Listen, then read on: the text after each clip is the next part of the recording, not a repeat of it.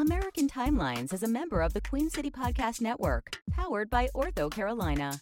Find out more at queencitypodcastnetwork.com. So now I'm obsessed with time.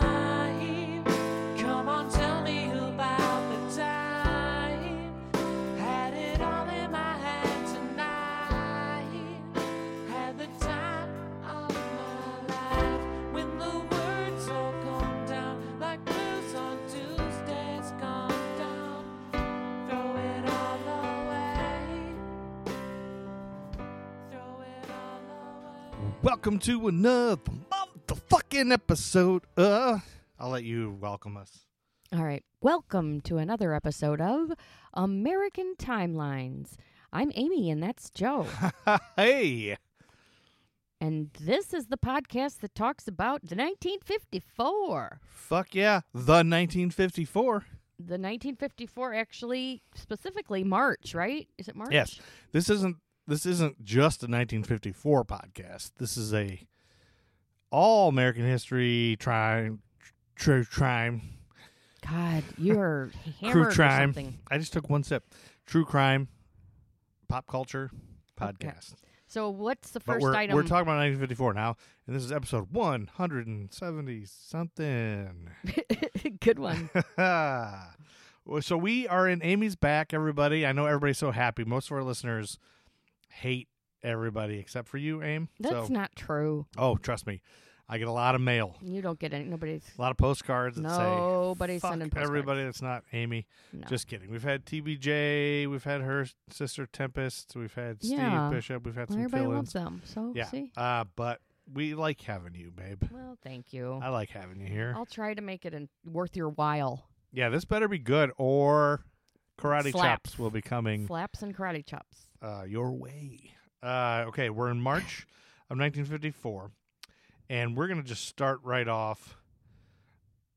You know, I don't know if I should start with you. You want to Yeah, just start it off sure. because it happened on March 1st. Yep. Your thing, Yes. Uh, it- so, but there's two big things that happened that day. But I'll let you start, and then I'll fill in. all right. So, um, there was a shooting in the House um, chamber of the U.S. Representative House of Representatives on that date. On March 1st, 1954. Yes, and I'm gonna t- I'm gonna explain it. Well, that shooting happened the same day that that uh, the uh, there was uh, Castle Bravo, Operation Castle Bravo, the, one of the most serious nuclear fallout incidents in history oh, at Bikini Atoll. Are you speaking English right now? The flag of Bikini Atoll includes three black stars for the islands that were vaporized by the U.S. on this Oh. date. So, and they, a lot of people think this might be responsible for Godzilla's birth, but we'll get into that Oh. after the shooting. Okay. So, I'll um, drink. I'm gonna drink. all right. So the the whole thing about the shooting, right? Yeah, the whole thing about the shooting. It was all uh, an independence movement for Puerto Rico. Okay. So I have to give you a little bit of some short, very brief uh, background so that you understand Okay. what's going on. We've talked a little bit We have in the 50s about the Puerto Rican Independ- freedom, independence, independence, movement. yeah, and stuff. So uh, we didn't talk a lot about it, Mhm. but So in September of 1922, oh boy. Puerto Rican Nationalist Party was founded, Okay. and uh, this were, these were people that wow. wanted independence. Okay. They were fighting because Spain had given Puerto Rico to America as part of the Treaty of Paris, Okay. and supporters thought said, "Well, that wasn't Spain's to give. Like they, Yeah, Spain it was like a the colony, right. and they didn't want to be a colony anymore. yeah, So they're like, no, we shouldn't be bartered with, right, bartered for. So they had these revolts in the 50s, and Okay. basically it was a call for independence from the United States Okay. against the U.S. government. Right. And um, what they wanted was the recognition of the Spanish Charter of Autonomy Okay. and Puerto Rico's international sovereignty, or you know, independence. basically. Independent. So, but America, let me just see if I understand. America's stance was, hey, we didn't take you take over you and like like we didn't like invade your country and take you. We just won you in a Right. trade. Yes, exactly. So the president, the nationalist president, Okay. was named Pedro Albizu Campos. So he's the guy that wants him to be free. and he ordered armed uprisings on October 30th, 1950, in several towns. They were, Mm-hmm. Okay, yeah, I but they remember were talking about that. suppressed by Puerto Rican forces, and they were assisted by U.S. forces to suppressing that. Okay. So that, but they had a lot of casualties from that. There were 28 dead and 49 wounded in when during those revolts. Okay. And um, they were, but what was going on wasn't limited to in Puerto Rico. There were two Puerto Rican nationalists who were living in New York City at the time, and they planned to assassinate U.S. President Harry Truman, and Right. we talked about that Yes, we talked about that in The November foil- yeah. 1950. Right. Just to just to remind you, they attacked police and Secret Service to gain access to Blair House in Washington D.C., where Truman was staying during major major renovations of the White House. Yes, we talked about that in episode insert episode here. So if if it was November 1950, it would have been our I don't know. You can't even guess. I won't even. So one nationalist, Griselio Torresolo, was killed in the attack, as a, as was a White House police officer, Leslie Coffelt. okay, The other, Oscar Collazo, was tried, convicted, and sentenced to prison. that was back in 1950. So that was in 1950. right. Yes. So Truman sup- supported a choice. He, he wanted to acknowledge the importance of the question of Puerto Rico's status. All right. So he supported a choice between continued direct rule as a colony Okay. and limited autonomy. While nearly 82% of those voting approved the new constitution and free associated state or commonwealth, Mhm. independence was not an option on the ballot, and most nationalists boycotted the whole election altogether. Okay. So, Because they were they were just like, hey, these aren't good choices. Right, Like, exactly our right. choice is freedom, bro. right. And so they, um, in early 1950s, Don Pedro Albizu Campos was the president of the Okay. Nationalist Party again. Okay. He um, had been corresponding from his prison with 34 year old Lolita Lebron. Oh, she sounds pretty. Some of this correspondence discussed the Nationalist Party revolts of 1950. Okay. It also discussed Puerto Rican Governor Luis Munoz Marin, who had Wow. succeeded in, in having Puerto Rico declared an Estado Libre Asociado, free associated state Oh, of okay. the U.S. So it he succeeded in that you're saying? So they've called it that? They've agreed? He had, well, the governor had succeeded in having it like declared that, but it was still. Hold But- on. so I'll- they have I'll a explain it. governor. Yes. Uh so they're like a state. It's like right. an American Kind of like a state. but they don't have voting rights. Oh, So it's okay, more like a gotcha. colony. So it's like a colony. In and stuff, right? 1954, a group of nationalists, which included LeBron, Rafael Cancel Miranda, Irvin Flores, and Andres Figueroa Cordero, decided to focus the world's attention on Puerto Rico's status, which Okay. they considered as a colony of to the U.S. Right. They planned to attack multiple locations in Washington, D.C. with force. Albizu Campos did not order this attack, but the nationalists continued to plan for it. Okay. LeBron decided to lead the group and eventually the attack. LeBron concluded that a single attack on the House of Representatives had a greater prospect for success than trying to attack multiple targets. Sure. Yeah. They chose the date of March 1st, 1954, to coincide with the opening of the Inter American Conference in Caracas. LeBron intended to call attention to Puerto Rico's independence cause, particularly among the Latin American countries at the conference. So on the morning of March 1st, Mhm. LeBron traveled to Grand Central Terminal in Manhattan, where she rendezvoused with the rest of the group. Okay. They took the train to Washington, D.C., and went the short distance from Union Station to the Capitol. Rafael Cancel Miranda suggested they postpone the attack as it was late and the weather was rainy.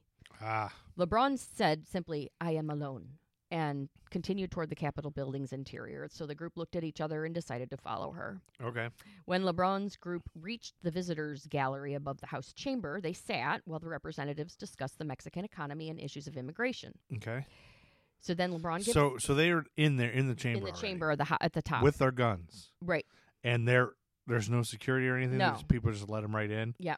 And so 1954? there's they're up there and they're discussing. So Okay. she gives the order.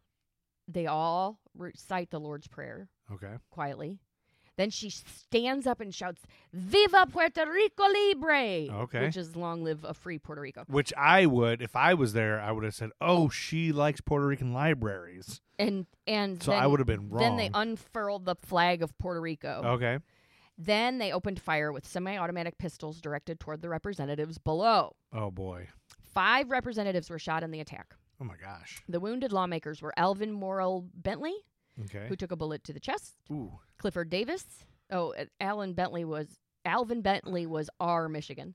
Clifford Davis, Okay. D Tennessee, who was shot in the leg. Okay. Ben F. Jensen, R Iowa, who was Okay. shot in the back, as well as George Hyde Fallon, D Maryland, and Kenneth A. Roberts, D Alabama. Okay, so they weren't targeting specific parties. No, they were just spraying they were just spraying with whoever, bullets. whoever got the bad luck. But and so the House pages helped carry Bentley off the House floor. The representatives were treated, and they all recovered. Oh, they all recovered. Even the guy that got shot in the Yes. chest. Whoa.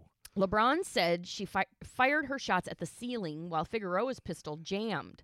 Oh. Some 30 shots were fired, mostly by Cancel, according to his account, wounding Okay. five lawmakers. Upon being arrested, LeBron yelled, I did not come to kill anyone. I came to die for Puerto Rico. Oh. The nationalists were immediately arrested in Washington, D.C. Okay. The next morning in Puerto Rico, the insular police raided the home of Pedro Albizu Campos, president of the Nationalist Party, Okay. with guns and tear gas. Under the command of the chief of police of Puerto Rico, Salvador T. Roig, they fired into Campos's home from a roof of a Pentecostal church Oh. and from a boarding house which faced the home. They arrested Campos and took him to jail. He was unconscious and half asphyxiated, asphyxiated when taken from the home. Asphyxiated. Half asphyxiated, it said. I don't know why. that? What? Okay. Well, I guess from the I don't know the, all the all the stuff. tear gas and all the stuff. tear gas. Yeah. So police chief Roig later said that the order to arrest Campos did not make any sense because Albizu Campos's phones were tapped, his mail was being intercepted, and he was under 24-hour surveillance by the FBI, the CIA, and the Insular Police. Yeah, so they would have known if he was Right. involved in this. The FBI reports on Albizu Campos and the Puerto Rican Nationalist Party ultimately exceeded over 1 million pages in length. wow. One million. They found no evidence that Albizu was directly connected with the attack on Okay. Congress. Yeah, and they would have. They Right. would have known. The governor of Puerto Rico, Luis Munoz Marin, revoked Albizu's pardon and had the political leader returned to La Princesa prison, from which he had been released only six months before. Ah, He was so a- he had been pardoned Mm-hmm. He- for Mm-hmm. for previously. Yes. He was accused of something. sedition, Oh, okay. Violation of Puerto Rico Law 53 of 1948, otherwise known as the Gag Law, and the attempted violent overthrow of the U.S. government. Wow. Two years later, on March 25th, 1956, Albizu Campos suffered an embolism and a stroke while in prison, leaving him semi paralyzed and mute. Oh. He was not released from U.S. federal custody for another nine years, Wow. shortly before his death, which occurred on April 21st, 1965. Oh. LeBron, Cancel Miranda, and the other defendants were charged in federal court in Washington with attempted murder and other crimes. Mhm. The trial began on June 4th, 1954. Oh, June fourth, nineteen fifty four, the same day that insert factoid here Uh, yep. later. And there were strict security measures. A jury composed of seven men and five women were assembled. Their identities were kept secret, even. oh, The prosecution was led by Leo A. Rover. Leo A. Rover, y'all. There were 33 witnesses that testified. The accused were the only ones to testify in their defense. LeBron reaffirmed that she came not to kill, but to die for the liberty of her homeland. Well, yeah, it sounded like that's true. If she, She if she aimed at the truly ceiling. aimed at the ceiling, Yeah. that's true.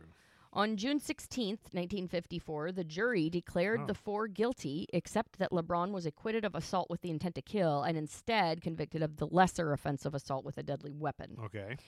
The prosecutor demanded the death penalty, but Judge Holtzoff decided maximum consecutive prison terms 75 years imprisonment for each of the men and 50 years for LeBron. Wow. Given the age of the accused, this effectively meant life in prison, unless they were earlier paroled.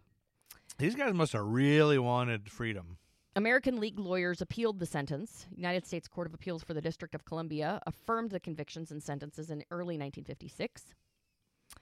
Um, on July 13th, 1954, Yeah. the four defendants were taken to New York, where they appeared to face related charges with additional co defendants of seditious conspiracy. Mhm. So they are in America now facing charges.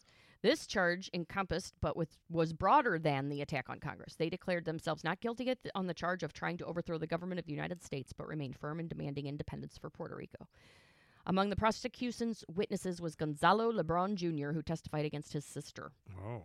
On October 26, 1954, the jury found all the defendants guilty of conspiracy.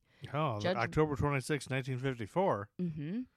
Judge Walsh sentenced them to six additional years in prison, except that Cancel Miranda, considered to be the primary shooter, received a total prison sentence of 85 years. Huh. So, Figueroa Cordero was released in 1978. Really? One year later, 1979, President Jimmy Carter commuted the sentences of the remaining perpetrators. Really?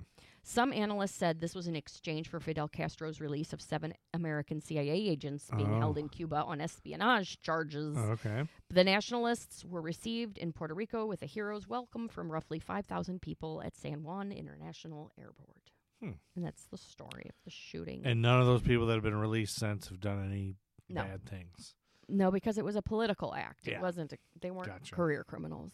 Okay. So a shooting on the House floor Yes. in 1954, and I, I would guess security has been beefed up since then. yes, I would think so. I mean, judging by the January 6th Capitol. Yeah, not enough apparently. Yeah, apparently not. Um, but that we all know that was sort of an inside job where people were looking the other way on purpose throughout that whole thing. So right. that's not what we're here to talk about. So that that was good. You made it interesting. And that same day on March 1st, 1954. hmm So uh, I want to tell you what Bikini Atoll is. I've never heard of the term atoll, A T O L L.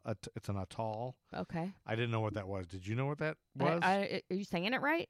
Yes, I Okay. looked up how to say it, Uh huh. but I thought it was atoll, A T O L. Yeah, that would but, make more sense. But according to pronunciation.com or whatever, like on YouTube, it's atoll. It's a coral reef, uh, like island, Oh. islands of coral reef, reefs, I guess is what Okay. atoll is. But so this is a, a coral reef in the Marshall Islands, consisting of 23 islands. This is Bikini Atoll. Okay. It's consisting of 23 islands surrounding a 229 square mile central lagoon. And post Second World War, the atoll's inhabitants were forcibly relocated in 1946, after which the islands and the lagoon were the site of 23 nuclear tests by the U.S. all the way up until 1958, which just sounds tragic to me because like a, yes. a series of beautiful coral reefs and islands, and, and, let, and you blew them up. and you got to move everybody out of there just to blow them up. Um, That's terrible. so, like I said earlier, the flag Bikini Atoll has a flag that has three black stars on it, Yeah. and that's for the islands that were vaporized. There are islands that are no longer there. Aw. Uh, on this date, 1954, during the Operation Castle nuclear tests, and I think they say tongue in cheek, this maybe was responsible for Godzilla's birth, but this was called Castle Bravo, um, and it was one of the most serious nuclear fallout incidents in history. The U.S. conducted its largest ever nuclear weapon test. Uh, Bravo was part of Operation Castle. Bravo was done on this day. Operation Castle was lasted throughout, I guess, the whole month. It was a nuclear test series designed to develop an aircraft deliverable thermonuclear weapon. Due to a design error, however, the ex- this explosion reached a yield of 15 megatons, making it two and a half times larger than they expected it to be, Huh. and more than a thousand times as powerful as the Hiroshima bomb. oh wow. The crater left by Castle Bravo is visible from space, apparently. Uh, radioactive fallout from Humans the are such It's just awful. It's just so awful. Just Humans just are for worse than war and animals. domination I know. of this. Radioactive fallout from the test spread over more than 11,000 square kilometers. Traces of radioactive material were detected in Australia, India, Japan, the U.S., and Europe. The bikini population had been relocated to other atolls prior to the start of the bombing uh, or, the start of the tests. Uh, but due to unfavorable weather conditions, uh, when they conducted this Bravo test, this first one, the fallout also infected the inhabited atolls of Rongelap, Utirik, and others. In Oh, addition, radioactive fallout heavily contaminated the Japanese fishing vessel Lucky Dragon Number 5, which Mhm. was sailing about 145 kilometers downwind from ground zero. The 23 Japanese fishermen aboard suffered from radiation poisoning, and one crew member died shortly after. The incident resulted in a diplomatic crisis between Japan and the U.S. and gave rise to I international so. criticism of nuclear testing. Yes. Uh, about five hours after detonation, it began to rain radioactive fallout Oh. at Rongelap. Within hours, the atoll was covered with a fine white powdered like substance. Of course, nobody knew what it was. The children played in it and ate it, because they, oh thought it was, they thought it was no. snow. Yeah. Um, that, according to this Senator Jeton Anjain, uh, Well, well, what was it? The white stuff. radioactive fallout. Oh. It was the radioactive fallout from when you you've seen like pictures of Hiroshima, right? Like afterwards, it's all just white. It looks like snow everywhere. It's like it's the fallout, and that's like Wow. highly radioactive, poisonous. Um, so, U.S. testing in the Marshall Islands has had long-term effects on health and the environment. A medical report compiled by the National Institute of Health in Maryland and the Brookhaven National Lab, New York, found that the development of thyroid diseases has been the major late effect of radiation exposure of the Marshallese people. In 1972, the U.S. Atomic Energy Commission declared the islands had seen a remarkable recovery and more than 100 people moved back to Bikini.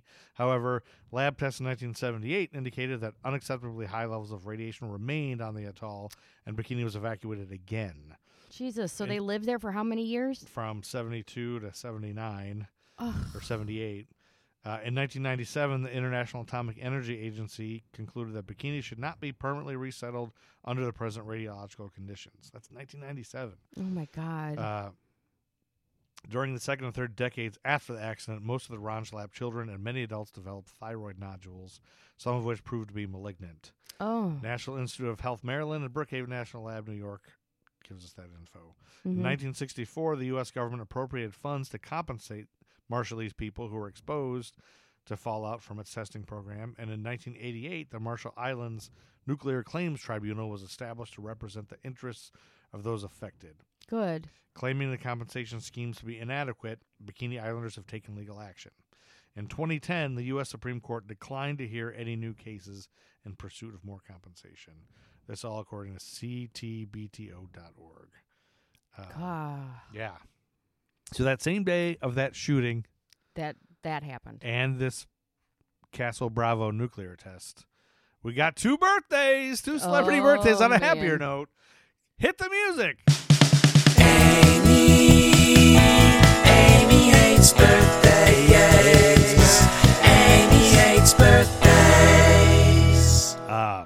celebrities. They might be twins. Mm-hmm. One is from Happy Days, and one is from Dukes of Hazzard. Guess the two celebrities. All right. Potsy and Roscoe P. Coltrane. no, you think Potsy and Roscoe are the same age? Think no, about that. oh, you're right.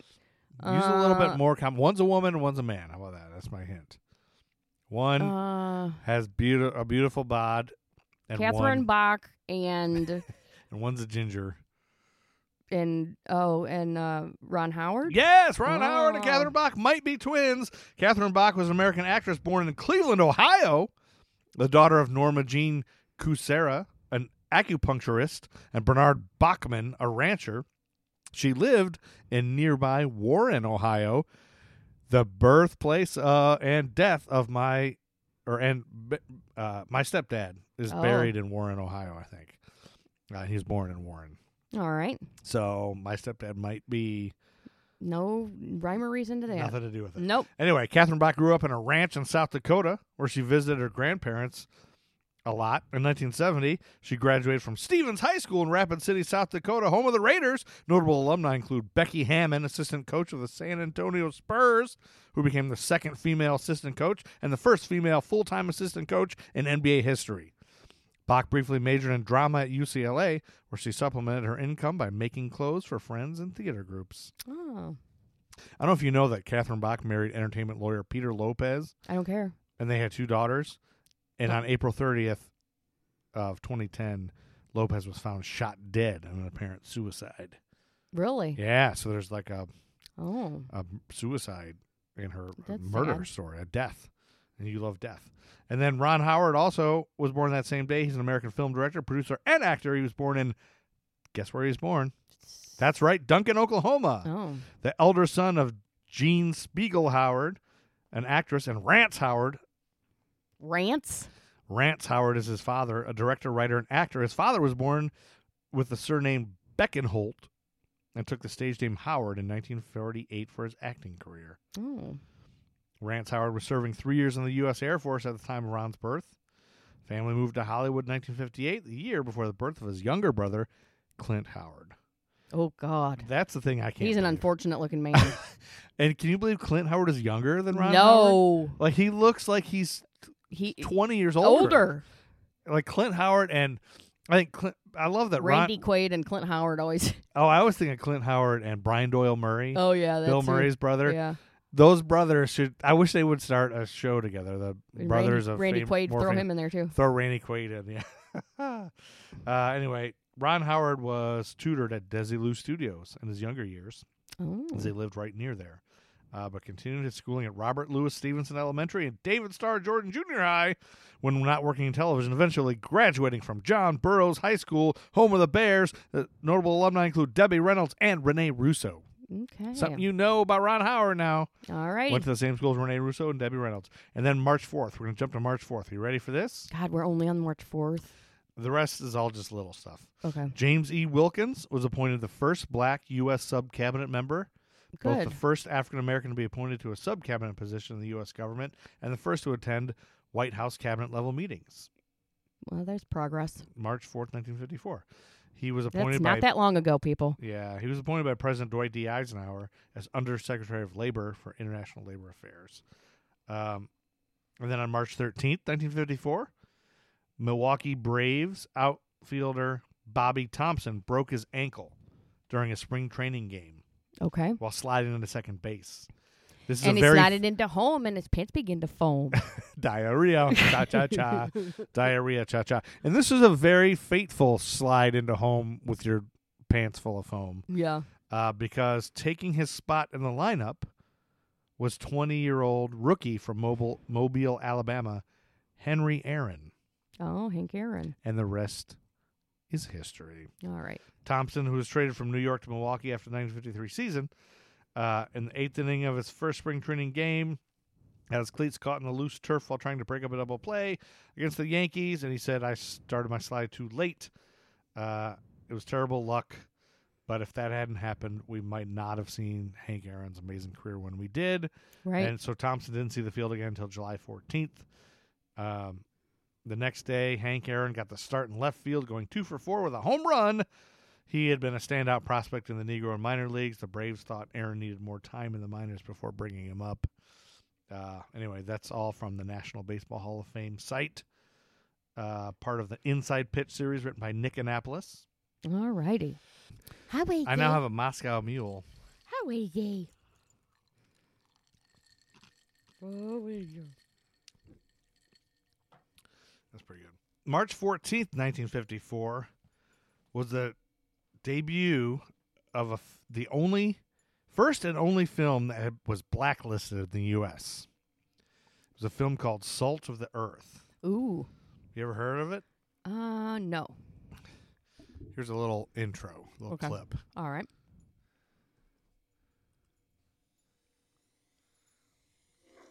How shall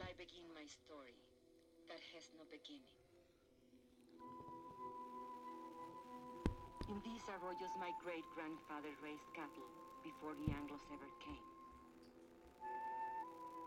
Our roots go deep in this place, deeper than the pines, deeper than the mine shafts. This is my village. When I was a child, it was called San Marcos the Anglos changed the name to Zinktown. Zinktown, New Mexico, USA. Okay. That's enough of an intro, right? Yeah. Um, so this Zinktown, the Anglos Mhm. called it. This was an American drama film written by Michael Wilson, directed by Herbert J. Biberman, Biberman, and produced by Paul Jarrico. All had been blacklisted by the Hollywood establishment due to their alleged involvement in communist Communism. politics. Yep. Yep. The drama film was one of the first pictures to advance the feminist, social, and political point of view. Its plot Yeah. centers on a long and difficult strike based on the 1951 strike against the Empire Zinc Company in Grant County, New Mexico. In the film, the company is identified as Delaware Zinc, and the setting is Zinktown, New Mexico. The film shows how the miners, the company, and the police react during the strike. In neo-realist style. The producers and director used actual miners and their families as actors in the film. Oh Uh, wow. so yeah, there's a little note, notable moment in history. yeah. And then on March 15th, the CBS morning show premiered with Walter Cronkite and Jack Paar. oh. From Studio 41 in Grand Central Station, New York City, The Morning Show with Jack Paar. Charles Collingwood at the news. Good morning. Good morning, my friend. So Jack Paar was a host of the Tonight Show. That's what most people know him Yeah. as. But um, I guess that's when Walter Cronkite was on there. So that clip that I just played, I don't know if it's from when Walter Cronkite was on there, but That's was anyway, the morning that's show. What it is the morning show. It sounded like that. Um, I like hearing old timey I do too. shows like that. It's Yeah. like interesting to just. It's like a time time Mm, warp. time warp. Yeah. Uh, and then March 19th and 20th of 1954, Yeah. we've got a little billiards story. Would you like to hear a billiards Oh, story? sure. You like billiards? Yeah. You're better at billiards than I am. No, we're about tied in awfulness. I don't know if our listeners would be surprised or not, but you know, you're pretty good. No, I wouldn't say that. Well, better than me. I mean, you're a little bit better than me. I mean, you hold it right at least. You hold the yeah, cue that's right. true. All right, Philly born. You stick it in your butt, which is weird. well, that's and, how and I try to, learned. and then you try to shoot the balls with it in your butt. I don't. yeah, that's how I learned. I always keep that's telling how I you, learned in you put it in your hand. That's how they learned in East Toledo. You like back up onto the table and. Well, yeah, that's what I do. Philly-born player Willie Mosconi sunk 526 pool balls without missing in Springfield, Ohio, on March 19th slash 20th, 1954. He did it, you know, before and after midnight. It took him that long. Yeah. He was an American professional pool player from Philadelphia. Between the years of 1941 and 1957, he won the World Straight Pool Championship 19 times, opposed to the World Gay Pool Championship. For most of the 20th century, his name was, I don't know, it's called a World Straight Pool. That probably means something. Yeah. For most of the 20th century, his name was essentially synonymous with pool in North Car- North America. Sorry. What's his name again? Uh, his name's synonymous with pool, so Willie Mosconi. Willie Mosconi. Mosconi. He was nicknamed Mr. Pocket Billiards, uh, which Means something different. yeah, now. that's something different. Like his, he's just basically playing with himself.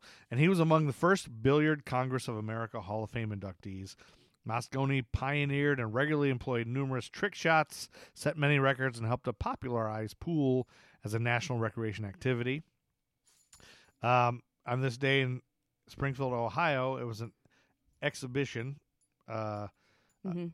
there's a handwritten and notarized affidavit with signatures of more than 35 eyewitnesses as proof of this feat, of this 526 consecutive balls feat. Yeah. The record has since been surpassed with 626 consecutive balls Oh my God. by John Schmidt on May 27th, 2019, and that's recorded on videotape. But critics have argued that Mosconi's record was made in competition, Yeah. while Schmidt simply set up break shots for himself Oh. and that and technically his video was never released, I guess, to the public. So there's that. Yeah. And then there's some differences in the size of the pool tables that they played on and everything. And I don't, we don't really need to get into that, No. but that's just a thing that happened. Cool. Mosconi was a technical advisor on the 1961 film The Hustler, starring Paul Newman. Oh. Uh, Taught so him a he- thing or two. And he was like, they hired him kind of to help Paul Newman because he hadn't really pay, played real pool anyway. And then March 25th, the 26th Academy Awards ceremony was held. It took Oh. place at RKO Pantages Theater in Hollywood Mhm. and the NBC Century Theater in New York City. The second national telecast of the award show drew an estimated 43 million viewers. Wow. Shirley Booth, appearing in a play in Philadelphia, presented the Best Actor award through a live broadcast cut in and privately received the winner's name over the telephone from co host Donald O'Connor.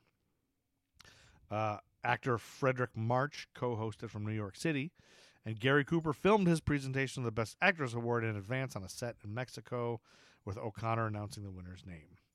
All the major winners in the, this year were black and white films. The big winner was Fred Zinnemann's From Here to Eternity, Mm-hmm. with 13 nominations and 8 awards, including Best Picture, Best Supporting Actor, Best Supporting Actress, Academy Award for Best Director, Best Screenplay. Now, did you see that one? Black and white. Yeah, that was one you and I were talking about last night because we were watching, or the other day we were watching It's, a Wonderful, Life. Yeah. and Donna Reed is the wife and It's a Oh, Wonderful right. Life, and I was like, I saw a movie where she played a hooker, and it was not believable because she's still Donna Reed. She's like America's mom, and that movie was From Here to Eternity, where she plays Okay. a prostitute. So Sex worker. sex worker. Sorry, I said hooker, I know. and I didn't realize that's a negative. That's a a slur. slur. I'm a bad person, and I should be canceled. Cancel you, babe. I sincerely apologize for my mistake. I will do better. I will get education. I will hire sex workers Wait a minute. in order to. Do You don't better. need to do. You don't- March 31st, 1954, more than a half century ago, the USSR attempted to apply for membership in the North Atlantic Treaty Organization. Mm, didn't go over well, I bet. Yeah. Uh, according to Euromaidanpress.com, news and views from Ukraine, on this date, the last day of March in 1954, the Soviet Foreign Ministry sent identical notes regarding possi- the possibility of joining NATO to the governments of the three Western powers France, Great Britain, and the U.S. During the discussion in Paris, the Danish representative emphasized that the very establishment of NATO was a response to the failure of failure of the United Nations to ensure effective collective security in the years following World War II.